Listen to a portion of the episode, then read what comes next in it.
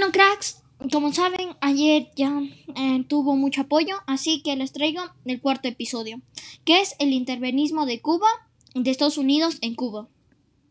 Bueno, vamos a ver el intervencionismo de Estados Unidos en Cuba y cómo afectó mucho.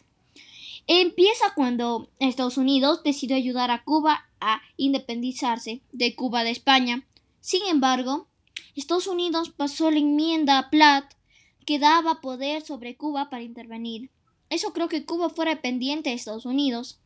Además, que Estados Unidos logró hacer mucho dinero por sus inversiones en Cuba.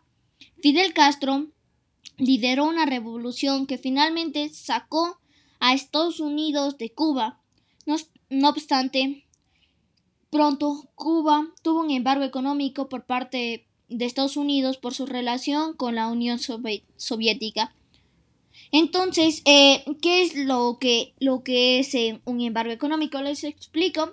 Un embargo económico es cuando, por ejemplo, no nos dejan que vendamos nuestro producto a otros lados y tampoco que ellos, que nosotros le podamos comprar a él.